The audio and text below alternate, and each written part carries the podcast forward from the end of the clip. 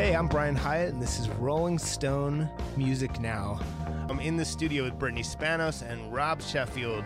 We are going to talk about the best songs of 2019, and that'll probably broaden out to the best music of 2019. We're going to try not to linger too much over things we've already talked about on the podcast because we've done various updates throughout last year. But you know, if we repeat, we repeat.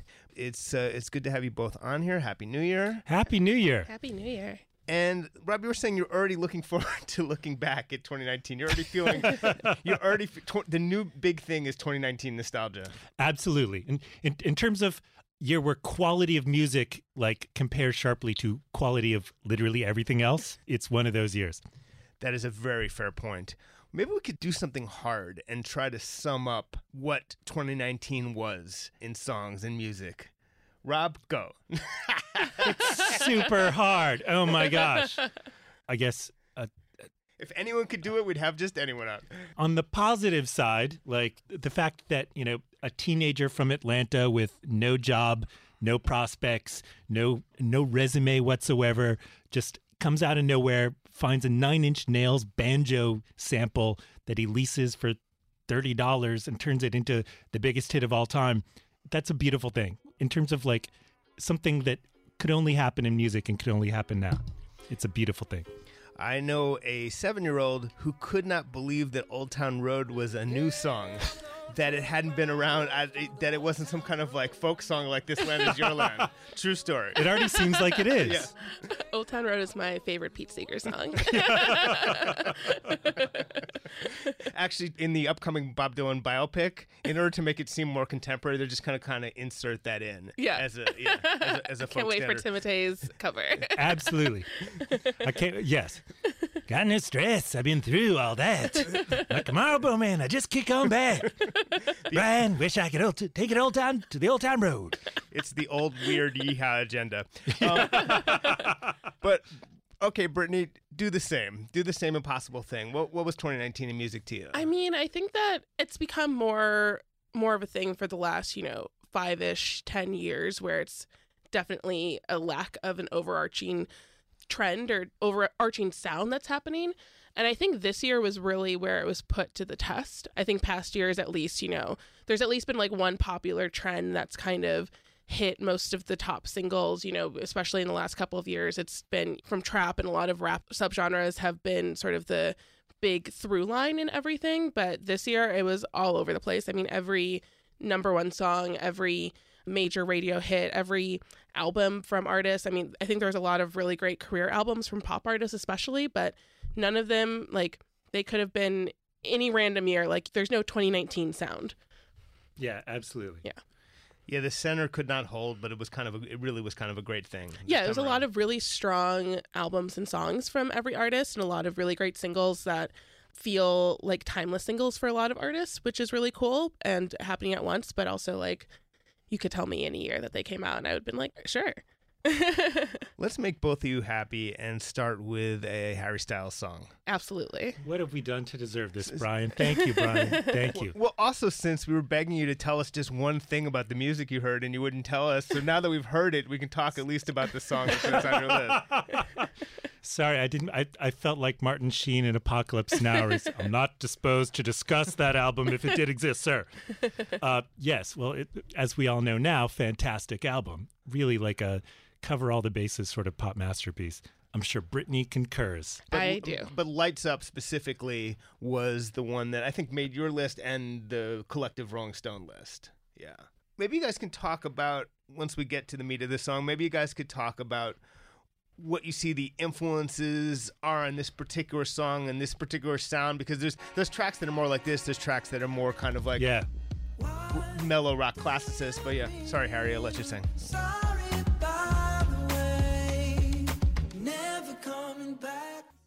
way more pop than his debut. It's a lot looser. It's interesting how a lot of the lyrics are kind of these breakup songs and they're kind of him analyzing the end of a relationship and also how he acted in a relationship, but they are very much more upbeat, a lot more, you know, again, a lot more pop stuff. I think Adore You is probably my favorite song from the album. Um, kind of has gone back and forth between Adore You and Cherry, but I love the kind of upbeat, dancey, summery pop of this album. Yeah, it's, it's very, very uh, emotional. It very disco, and not just in terms of like the percussion, but also just you know the emotional stepping into the light. Lights Up reminds me a bit of a Sade song, you know, Wow. from like the sweetest taboo kind of era of Sade, I- which I- is the highest compliment for me. I got a little Robbie Williams. Totally, totally. Yeah. And the version he did on Saturday Night Live, just stripped down to just piano acoustic, showing that, you know, turning it into a totally different song. It's just really beautiful. And why don't we move from Harry to his opening act for part of his tour next year, which is among the coolest things I've heard recently. An amazing choice, uh, Jenny Lewis, who I'm a total Jenny Lewis stan and have been for a very long time. She's one of the last classic rockers. She is as good as you know any sort of like 70s singer songwriter you can name. Uh, she's both highly rated and yet underrated, and this whole album is amazing. But uh, there's, I think, a, a couple songs between uh, the Rolling Stone list and our list. "Wasted Youth" is I, that was the I think the first single from the album, and that that song breaks my heart a little bit, and it's so cheery about it, you know. And there's some lines that just like tear at your soul. I don't, yeah. Yeah, very forgiving song. Very intense.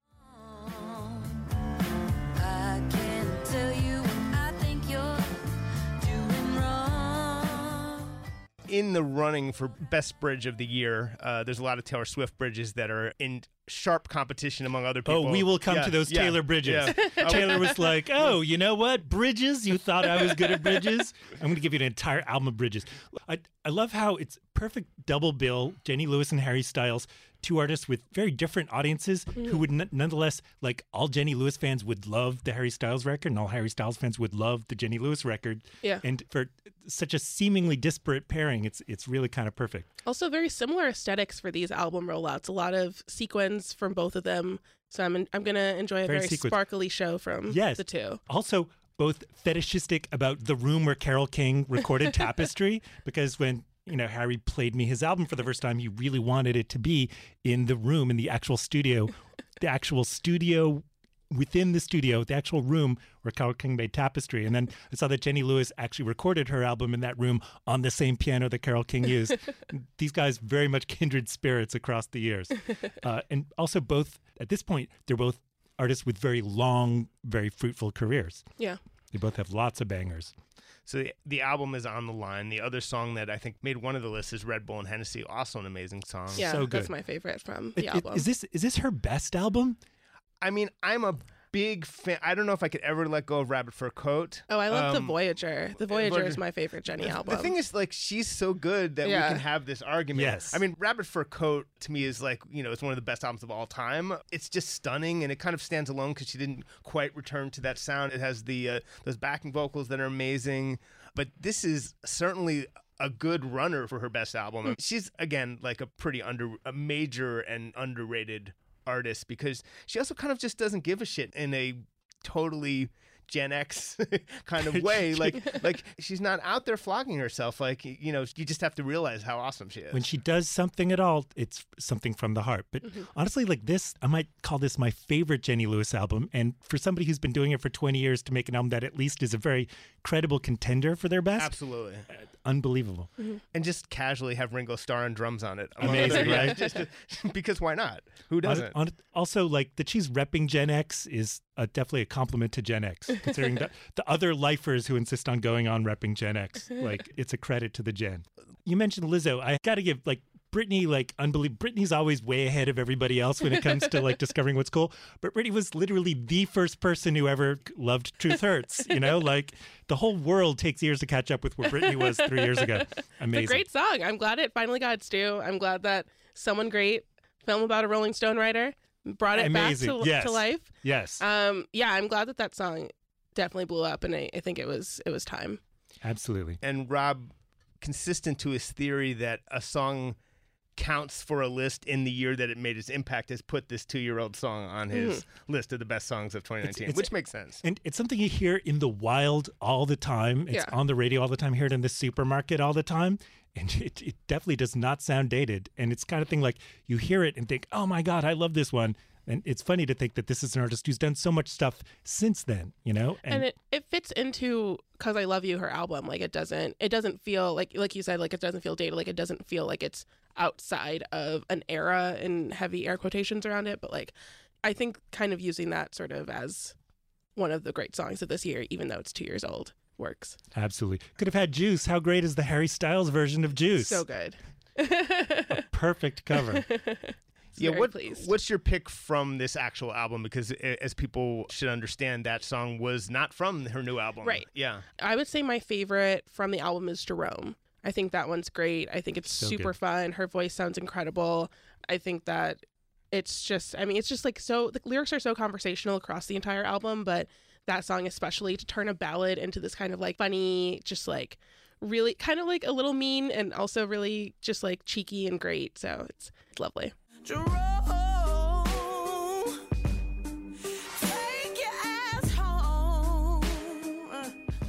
One of the year's absolute best albums that we haven't actually talked much about on the show is by Lana Del Rey. And the greatest is the song that I think made both the collective list and the Rob list, and it it is uh, definitely among the greatest songs called "The Greatest."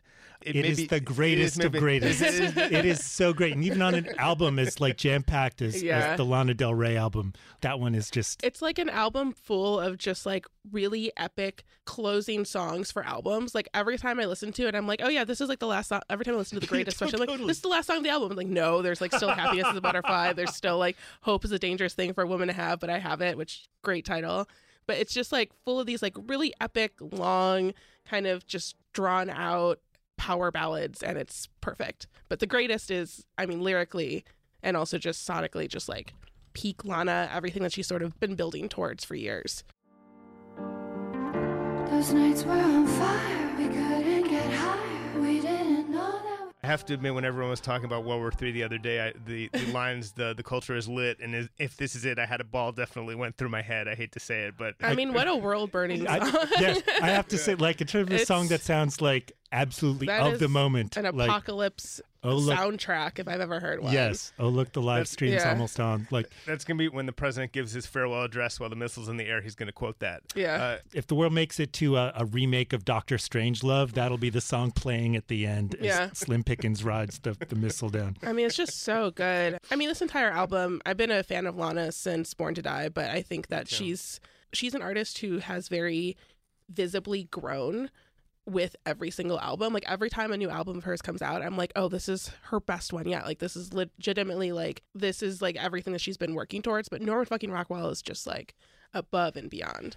And every Yeah. song in there is great. Also, I thought we were talking before about how you know this year people got so fetishistic about Laurel Canyon, Mhm. '70s California pop, like Jenny Lewis and Yeah. Harry Styles and Taylor Swift and everybody. And Lana was like, "Yeah, I'm going to make all those records at the same time." it's unbelievable. Like you think of like entire careers that are encapsulated within just you know this song alone. And Taylor had a really great quote during Yeah. an award show where she said that Lana, and she specifically pointed her out as one of the most influential artists of the past decade. It's so true. I mean, Yeah. every single every single pop artist has bitten off of Lana's entire thing. I would also posit. I was really thinking about. I think Taylor's right, but I was also really thinking about what that meant for Taylor. Mhm. The other thing I want to say about Lana is that when the album came out, and it's kind of like she showed her hand as far as how incredibly smart she is on this, and people were like, "Oh my God, she's kind of like Father John Misty." Wait, she actually said that in her Rolling Stone cover story, however many years ago when we talked about it. She said the contemporary artist that she feels she had the most in common with was Father John Misty. And I think this album really kind of shows where she was coming from with that, in case anyone had any doubts. Mm-hmm. But yeah, anything else on the greatest before we we move on? It's perfect. It's perfect. Also, also just that great '70s LA tradition of the end of the world song, which mm-hmm. you know those people were all obsessed with, which I'm sure had nothing to do with the drugs that they were all doing at the time, which I'm sure Lana's not doing at all. But that's that's such a, a perfect aspect of the genre to focus in on super laser like and do. I'm going to do the end of the world song for all end of the worlds. Well, one of my favorite cultural theses is the idea that is the idea that the 70s never ended, which is kind of most um, brilliantly put forth by the book Nixonland. This sort of feeling of decline of the 70s, the feeling of, of you know, especially in America, that the best days are behind us, that there's a recession, that everything's shrinking, that anything in between that felt like a break from that was only a break. And that we're sort of back mentally. So it, it's very interesting that we have artists harkening back to the 70s. What else? Uh, There's so much between Rob's list and the Rolling Stone list. Where should we go? What, what, what Well, song do you want to talk about? We were talking about Lana and Lana's and Taylor calling Lana the most influential pop artist of the decade. What's the best song on on the Taylor album? That's a really tough one. I mean, for me, it's between "Cruel Summer" and the title track, and then but then there's a lot of. Uh, what about you? I, those are definitely my top two. I think that Cruel Summer is like maybe by a hair my favorite because I feel like there's a lot of songs that I'm I loved, but like that was the first one that I really immediately loved a lot. And I think the title track, which speaking of like Rabbit Fur Coat, sounds so much like Rabbit Fur Coat. Mm. But I love that song, and I think that with every listen, I grow to love it more. And it feels like her like most instantly classic song from the album. Yeah, classic and and such a surprise when it dropped. It's funny because this album there's so much when I was updating my list of like all the Taylor Swift songs. Mhm. it- but it was funny that I kept thinking like okay, like I really am I just like so blown away by the the new songs, but there's just, you know, both Cruel Summer and Lover are both in the top 5. Those are just like perfect Taylor Swift songs. Yeah. And also, I mean, an, an album full of bridges, The Cruel Summer Bridge is number one. Yes. There's, I mean, I know she loves the the Lover Bridge, but the Cruel Summer Bridge is just, it's perfect. Yeah, the bridges are just kind of crazy. Also, Yeah. the songs aren't that long, but Yeah. they seem super like epic just because she puts a 90 second bridge in a three minute song. Yeah. I must say we did do an entire episode about the Taylor Swift album. So as much as I, my own instinct is to linger here, but, I, but let's, let's, let's just grab the wheel and steer us away. Bye, Taylor. Let's just randomly. Tyler the Creator made a really strong album that it took me a while to. His fans were convinced it's like a masterpiece and his best album ever. It took me a while to kind of warm to it. Certainly, his song Earthquake is really good. Yeah. No, it's really, yeah. Did I'm, that make your list? Eh, You're like, eh. But I, I mean, he's kind of edging into that Frank Ocean territory, and uh, it's it's worth hearing at least. Make my earthquake. Riding around, they'll be shaking me up. And let's veer into a band that Rob likes a lot called Mannequin Pussy, who are awesome. They are Uh, awesome. Yes. I think they're another one who like have one song on our on the main list, one song on your list. But uh, tell us a little bit about this band. But until now, that they're from Philly. Until now, they're pretty much like they made hardcore records. Their records were, you know, 20 minutes where like each song was like a minute or so of like bam, bam, bam. Fantastic songwriters in that format. And this time uh, she set out to write bridges and choruses. She, you know, she said Taylor was a big influence on this album as, as well as Lady Antebellum and the, you know, the Dixie Chicks. She was trying to write that kind of song in a punk rock format. And so a song like, you know, Drunk too, which is just absolutely perfect breakup song. That, that's the one where she's like, I, I was drunk, so I forgot that we broke up. yeah, I love that. That, that song's hilarious. Yeah. Fantastic guitar, fantastic band. Just really like also like a band that seemed like they had this zone where they were fantastic and they just stepped into a much bigger zone and with everything that was quirky and weird about them intact.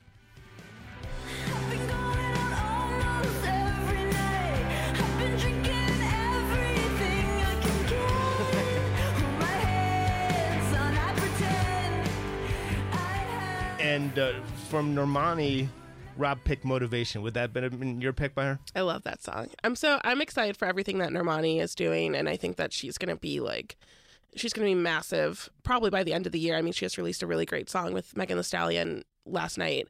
But she's just really, I don't know, she's really exciting. I think she's a great performer. Motivation. I mean, it's both like the video song combination is insane. I mean, the video is has all these like throwback references to J Lo and Britney Spears videos, and I mean, her dancing is absolutely incredible. And Motivation's just really fun. It's a really fun pop song, co-written by Ariana Grande, which is great. Just a really, it's a great debut, like solo solo song from her, as she's done like a lot of collaborations over the last couple of years.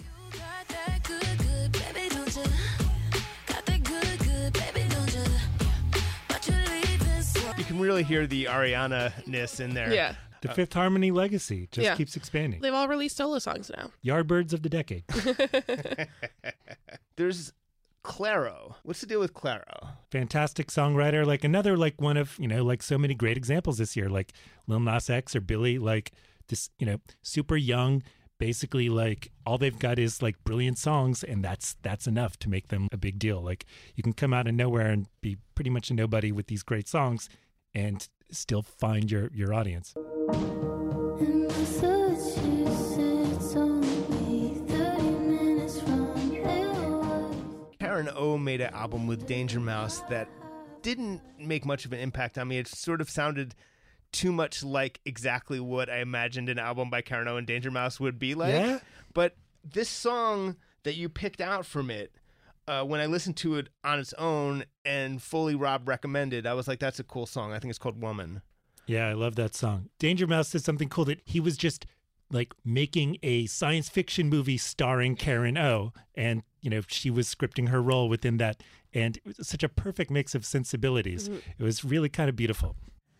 Get what you see when you close your eyes, girl, you make it. and Cash Shit by Megan Thee Stallion totally cracks me up. I think we may have talked about it on the when we did the uh, best rap of the year so far, but she's a lot of fun.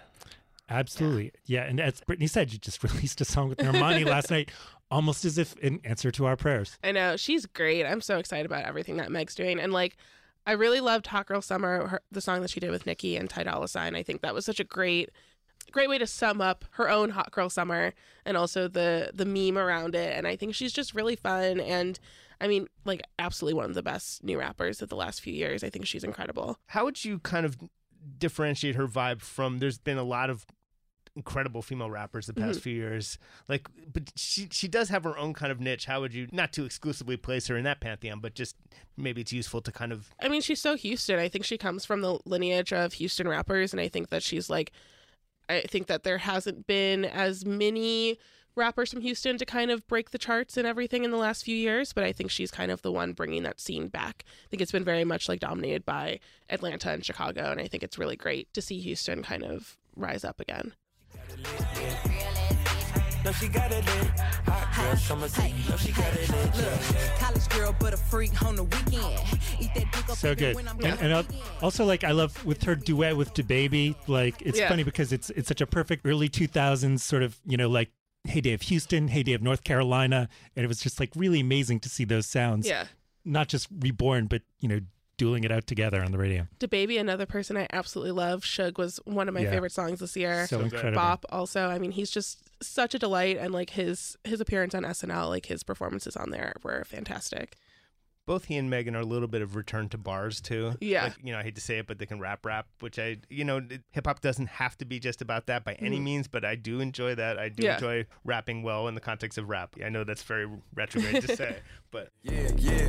The first nigga play on my body, a nigga. I just check my balance. I probably pull up to your hood and come buy me a nigga. No cap. You know that your hoe told you that nigga crazy. Don't think that she lied to you, nigga. Bitch, Brittany, what else jumps to mind among your your favorite songs? Not to put you on the spot. So two of my favorite songs, I don't know if they made our list, but Doesn't like matter. they were sort of like late entries for me.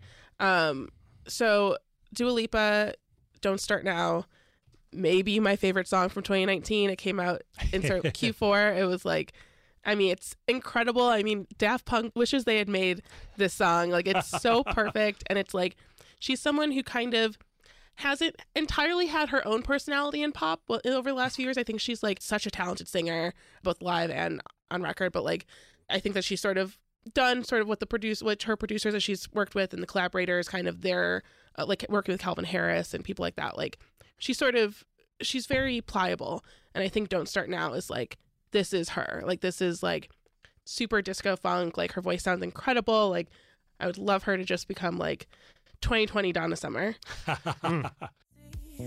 Thinking about the way I was. Did the heartbreak change me? Maybe, but look at where I am. You know, on a mix, I might put that next to uh, the Jonas Brothers "Sucker." Yes. Yeah. I mean, ha- Jonas Brothers, they had a big year. I was very let's, excited. Let's, let's open up. let's, Didn't they? let's crack open the door to that. Well. yeah. um, they came back, and it's been the best thing that's ever happened to me. I love the Jonas Brothers. Happiness Begins was great. I think that that album was fantastic. I mean, it's exactly what you'd want from them as they've grown up and kind of matured and done their own things musically. I loved Solo Nick and I loved Solo Joe, and I think that it's great to hear what they've concluded as artists and what they wanted to do and sort of making a really great pop rock album and Sucker is just so fun and it's incredible. I'm glad it took off and I'm glad that they bigger than ever. Feeling heat in December when you're around me. I've been dancing on top of cars and stumbling out of bars. I follow you. I think the experience of DNCE really played into what I've heard from the from this. Uh, Yeah, I mean DNC was great. I think like people did not give them enough due, but like I'm glad that they kind of did like the Cake by the Ocean really fun, just kind of wacky pop rock zone. I'm looking forward to when they do their reunion. Yeah. You know, like because they're still they're still around. You know, the drummer from DNCE was the Jonas Brothers drummer back in the day, and now he's come back to the Jonas Brothers. I've been following along. maybe now that the the Jonas Brothers have done their reunion, maybe you know the administration will Yeah. get back together. You I know. like all their bands will have their reunion time. this is a little bit like if Led Zeppelin reunited, and you're like, you're like, but when is the firm? Yeah, yeah. yeah, yeah, totally. Yeah. I mean, that's great and all, but what? These crooked vultures, how long are you making us wait? Rob wanted to talk about FKA Twigs. What a great, great record. You know, we've been talking a lot about like breakup records people made in 2019, and she made these just absolutely Mm-hmm. epic breakup songs. Which song or songs should we pick out? I mean, Cellophane was, I mean, it's incredible, It's hard and to top cellophane. Mirrored Heart is probably my other big favorite from the album. I mean, just like so ornate and beautiful, and just yeah, really intricate and sad, and kind of makes me want to cry every time I listen to them. What do you? I hear. I hear a little Kate Bush. Yeah. Totally. I, I sometimes hear Ray of Light era Madonna, which which could, which could Wow. not be. Maybe it's just wishful thinking. Uh, and what else do you hear influence wise in, in It- the new it- Twigs album? It's a very like specifically it reminds me of, of the '90s trip hop vibe. It reminds me Mm-hmm. very much of Portishead and, and Tricky, and you know back when there were so many of those records, and Morcheeba to Moloko, everybody making those records. It seems like FK Twigs like really like focused in on this like particular time of like uh, British spacey post funk Mm-hmm. sci-fi kind of production, and just really maximalized it emotionally. this was not one of the tracks where I heard uh, Ray of Light era Madonna. Just to be clear. kind of is though, right? Yeah. Like this is a bit like Little Star. Like that's such a perfect record. Oh my God, Ray of Light. Oh yeah, no. When I interviewed Adele, I swear to God, we talked about Ray of Light for like forty minutes because it was. It turned out to be a big, like it was like a spiritual influence on her last album. Obviously not Sonic, but she just. Mm. It's, That makes so much sense. Yeah, yeah. Well, that's actually a great. I love. I love when things are influencing something and you cannot hear it in the sound, mm. but you, you know, your soul hears it. You feel it. Well, what else? I mean, I- I'll just play Almeda the Solange song, which I'll just kind of stand for that. I love the chorus. I think that she's not, as Rob was saying during the break, she's not a singles artist. I um, think of her as a long songs artist. Yeah. She's really good at stretching out and working an idea at length. I just think her sort of brain for sounds and production, it's so particular and, and excellent. So if we got that, let's hear that. Brown keys, brown slippers, brown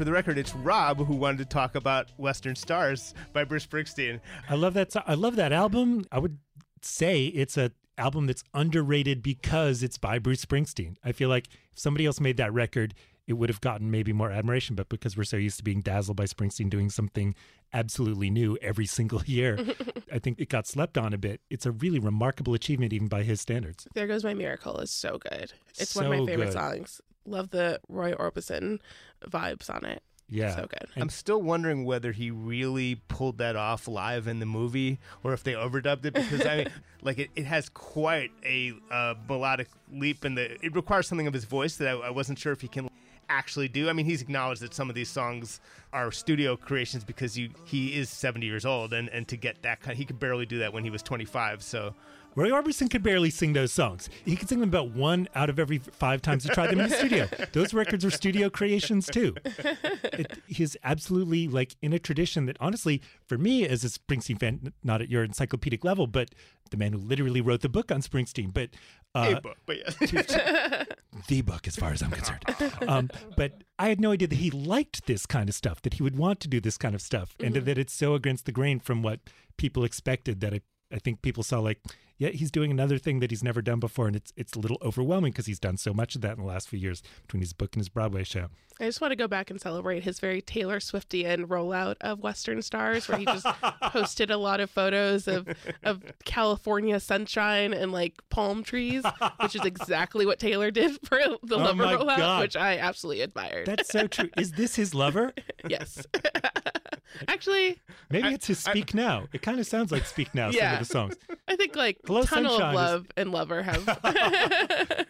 It's, it's funny because like It's Sharon- just a recursive loop where we get you, you guys to compare Yeah. Taylor Swift to Bruce we didn't bring up over Red. Hot Chili Peppers, which yeah, exactly. It's his stadium arcadium. Clearly.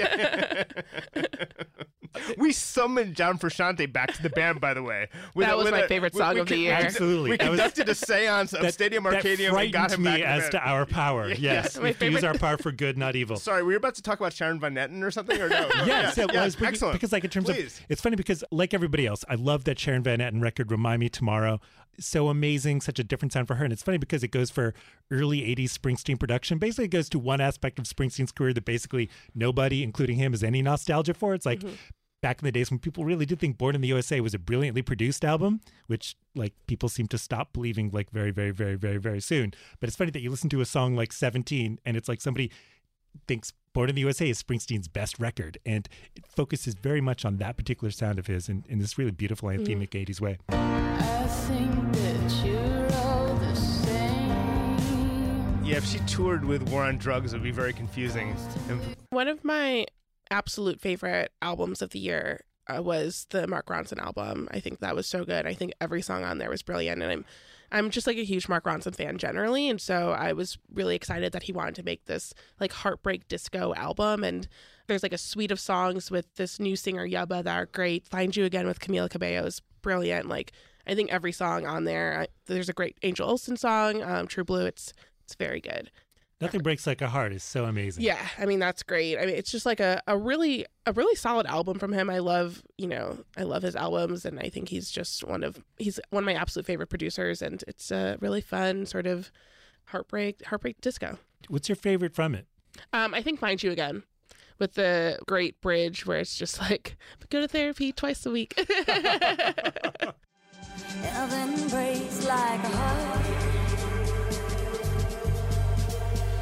heard you on the phone last night. We live and die by pretty lies. Huh. I completely missed this album entirely. I just it's didn't so listen to good. it. Yeah. I'm, I'm listed. I will have to go back to that. Do we have a Charly Bliss fan? But that record's great. Break that one down a little bit for us.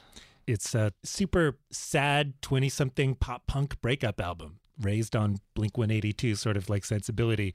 Uh, but with these really heartfelt songs. That song Chat Room is super intense. It's a band that has its own sound in a way that they're you know very capable of doing very poppy songs and they'd be fine if they just did that. But with this they went the extra level toward doing like really like serious heartbreaking songs. Coming, wasted a summer, slapping my face while I wanna see. We've talked about Billie Eilish a lot on the show, but it we should just say it obviously really was her year in many ways. Mm-hmm. It's interesting how those songs feel also like they've been around for a million years Yeah. at this point.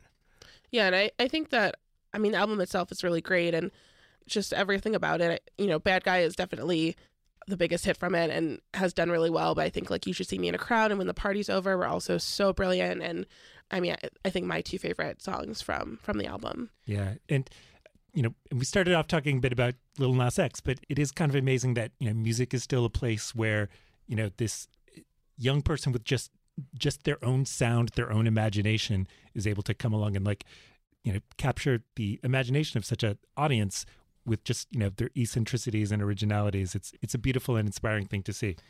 and how blatant and again that's something we've talked about before but how how blatant the uh, sort of soundcloud rap influences are and how interestingly she incorporated them into a you know a sort of more accessible yeah it shows like you don't know where influences are going to land you don't know who's going to make the next hit. It's all super fascinating and, and a hopeful thing is i think what you're getting at rob. Yeah, hopeful. For an album that is not necessarily big on hope or other, you know, uh, positive emotions, but also just the idea that pop is still like the place in pop culture where eccentrics do their work is to me like that's an inspiring thing to see. Yeah, I loved seeing kids embrace like a, a proud weirdo again. I think that that's that's also a really positive thing. The weird alternative thing being the biggest thing is for us Gen Xers feels nice. I think it it, feels like a thing we want.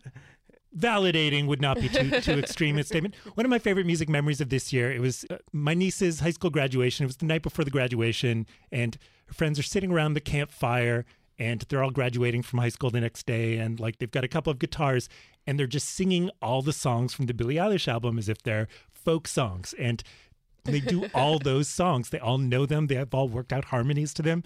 It's just kind of it's one of those albums that is full of standards. Yeah. You know, I feel like this is a record that's going to be a template for what follows in the 2020s. I genuinely hope so. So this has been today's Rolling Stone Music Now. I'm Brian Hiatt. I had in the studio. I was lucky enough to have in the studio again Brittany Spanos and Rob Sheffield. We'll be back next week here on SiriusXM's Volume Channel 106. In the meantime, we are a podcast. Download us as a podcast. Subscribe to us as a podcast wherever you get your podcasts. Maybe leave us a nice review on iTunes. And as always, thanks for listening, and we will see you next week.